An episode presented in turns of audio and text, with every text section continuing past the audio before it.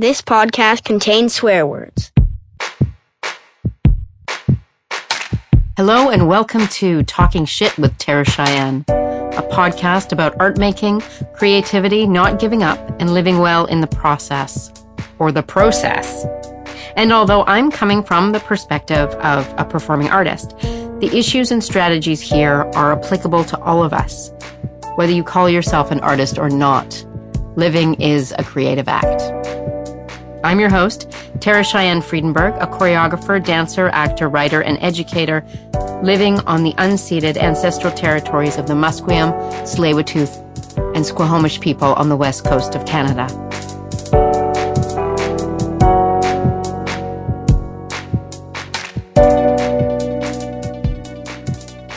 On today's podcast, I'm going to talk about being crazy busy and how I balance everything and not balance everything. I want to talk about the difference between collaborative process and collective creation. And I have your next art police assignment. But before we get going, I just want to remind you to rate and review this podcast, subscribe, Tell your friends. That's how we spread the word. And if you are so inspired, any donation helps keep this ad free by going to taracheyenne.com, donate in the upper right hand corner, or the link directly to donate will be in the show notes. Notes from the studio. In this segment, I talk about where I'm at with my current creative process or process and share with you my coping mechanisms. Because as we all know, making art is not a cakewalk. In fact, cake is rarely involved. I gotta say, maybe more cake. Donuts happen, which I've complained about before, uh, but not a lot of cake. So currently it is a very, very busy time in theater and dance in Vancouver the beginning of the year, January. The Push Festival is happening in Vancouver, and there's all kinds of other events attached to that festival. And I have to say, Vancouver is a vibrant arts town. There's a lot happening. And as such, I am involved in, very fortunately, not one, not two, not three, but four projects right now. And they're not mine. I'm a collaborator in these projects. I'm a choreographer, movement director, and coach in at various degrees within these four projects. And this is a reality, I think, for many art makers that we, we work with other people on their projects. We get hired to collaborate. And thus kind of put our own things, our own creations on the back burner. And I, have talked about that before, just like keeping it simmering on the side. One way that I'm trying to keep it simmering, the project that I'm working on, is to keep talking about it, to keep dropping it in wherever I can, asking people questions about the theme. And the theme I'm working on right now is body image from a female identifying or non-binary perspective and a dance perspective or a performer's perspective. So I'm around a lot of people who are dancers and actors. So I'm trying to remind myself to, to talk about the theme, to think about it, to get other opinions, just to keep it kind of, you know, alive in my mind. Because if it gets too far away, I get kind of panicky. and feel like, oh, when am I going to have time to work on it? And I have scheduled time to work on it after these collaborative projects are done. But there is that sense, that fear that things will kind of slip through our fingers if we're not paying attention to them all the time. Which brings me to the very real and potent benefit of taking time away from something is that the brain actually gets time to process ideas, memories, information that you may have taken in beforehand. And it's not in the front of your brain, but it's like further back your brain is doing all this work. You know, when you're trying to remember like somebody's name and you can't remember it in the moment and you're trying really hard. It's super embarrassing. And I don't know, you're having to pass notes with your partner to try and figure out their name so you don't embarrass yourself. I don't know. Has that never happened to you? What? Um, and then later on or the middle of the night or two days later, you're like, Oh, it's Jerry. It's probably not Jerry. I don't think I know anybody named Jerry. Um, but whatever it is, it pops into your mind suddenly because it's gotten in there and then your brain does all this sorting out without the front brain, the prefrontal cortex being aware, which is kind of a great thing about the brain and has a lot to do with our creative lives. So the other thing I wanted to talk about is being this busy. So I'm working on a lot of projects right now. Two of them have already opened. So I'm actually down to two now. One is really giant and the other one I'm doing a little bit on. But I'm essentially working like 13 to 16 hour days, which is bonkers because I like to sleep nine hours. Um, so I'm having to be really mindful about my energy because I want to be able to give 110% every time I'm out on the ice. So, um, really paying attention to sleeping and kind of enjoying, I'm actually enjoying the fact that I'm like eating the same thing every day, keeping it super simple, lowering my decisions. So there's no decision fatigue. I'm not like thinking about what I'm going to wear. Luckily in my job, it's black sweatpants every day of the week. And I'm eating the same thing. It's like smoothies and chicken and salad. Woohoo. Um, but it's actually freeing up a big chunk of my brain so that I can be really present in these collaborative studios making this work that um, I want to be proud of and I want to, you know, give as much of my creative energy as I possibly can. Of course, that's always what we want to do. Another thing I'm realizing that is beneficial to being crazy busy is not complaining about being crazy busy. And this is not a common approach, I'm realizing. I think we all have the habit, most of us, most of the people I talk to is like, oh my God, I'm so busy. Oh, oh my God, I'm so busy. And it's this badge of honor. It's this like, yeah, I'm so busy because I am important and talented and yada yada. Well, that might be the case, but I think um, sometimes you just find yourself, you know, things stack up people's grants come in at the same time and everybody starts their projects at the same time.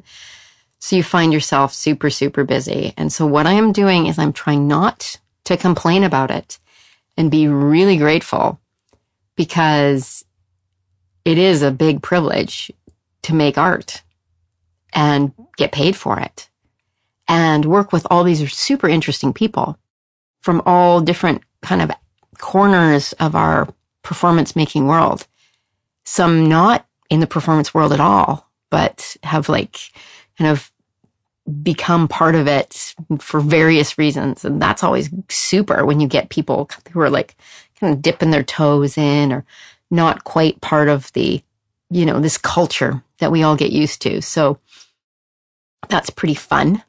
So I'm trying to really focus every day on what's really fun about these so being really busy is forcing me to focus on the good stuff. It's forcing me to sleep enough so I can give what I need and want to give to these projects. It's forcing me to really look at what I'm putting in my body, what kind of fuel I'm putting in my body and realizing that if I am only drinking coffee, that I'm going to crash bad and be super dehydrated. So funnily, I'm really having to focus on being very hydrated.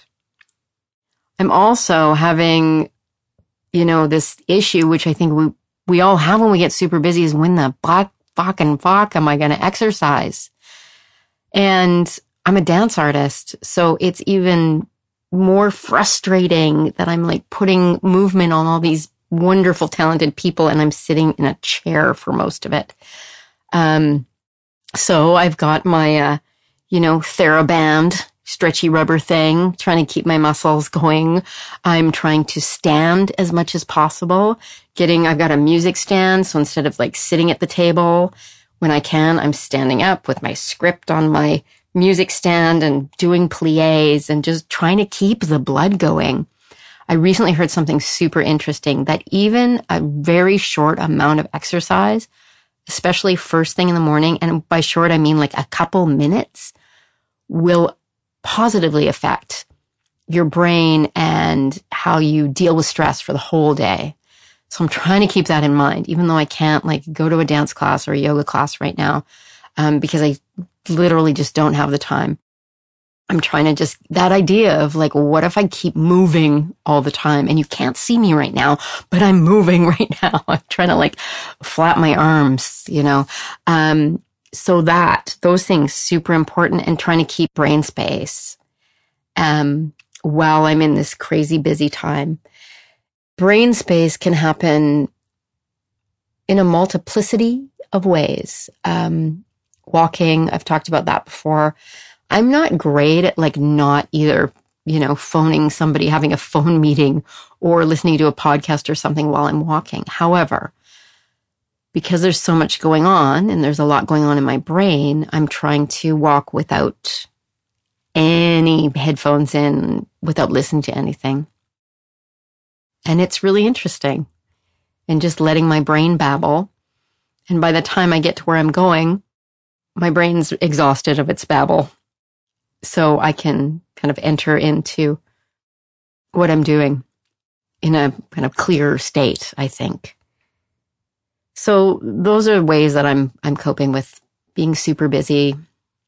I'd love to hear if you have any great strategies for being crazy busy because I know every art maker that I am in contact with or friends with, colleagues, busy is it's the word often and um, I know we all have ways to get through it and ways to kind of thrive in these busy, busy times. So I'd, I'd love to hear if you have any great things that are really working for you. You can contact me through Instagram, Tara Cheyenne TCP, Facebook, Tara Cheyenne Performance.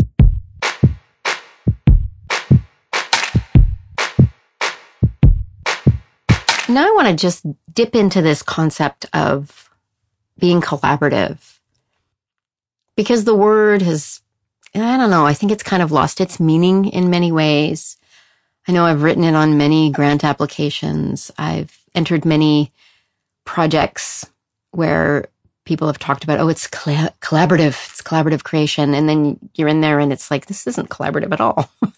you're making all the decisions and we're just doing your bidding. Um, so I think it's important to just, I don't know, maybe look and reflect on what it really means to be collaborative. All the projects I'm working on right now, luckily for me, are really collaborative in a real way. One of the shows I'm working on right now is called Cypher, and it opens at the Arts Club on February 12th. It starts previewing on the 6th, 2020, if you're listening to this before then. And it's a co-pro between Vertigo Theatre in Calgary and the Arts Club here in Vancouver. And the director, Craig Hall, runs the most collaborative and healthy open room um, that I think I've ever experienced. It's it's pretty remarkable. And he does it in a, I'm not quite sure. I'm really trying to like observe how he is making sure in just, I think it's also just the way he is. He listens to everybody's input. I've never seen him like you know, cut anybody off or, you know, respond to anybody's ideas in ways that kind of shuts them down. Even if there's something that it's like, that's not going to get used or that idea is, you know, maybe interesting, but it's not, um, it's maybe not part of this conversation. The person, including myself, who offers the idea, you always feel like that was worthwhile. It was worthwhile that you spoke up. And I think that's maybe the, the nugget to take away here in terms of collaboration.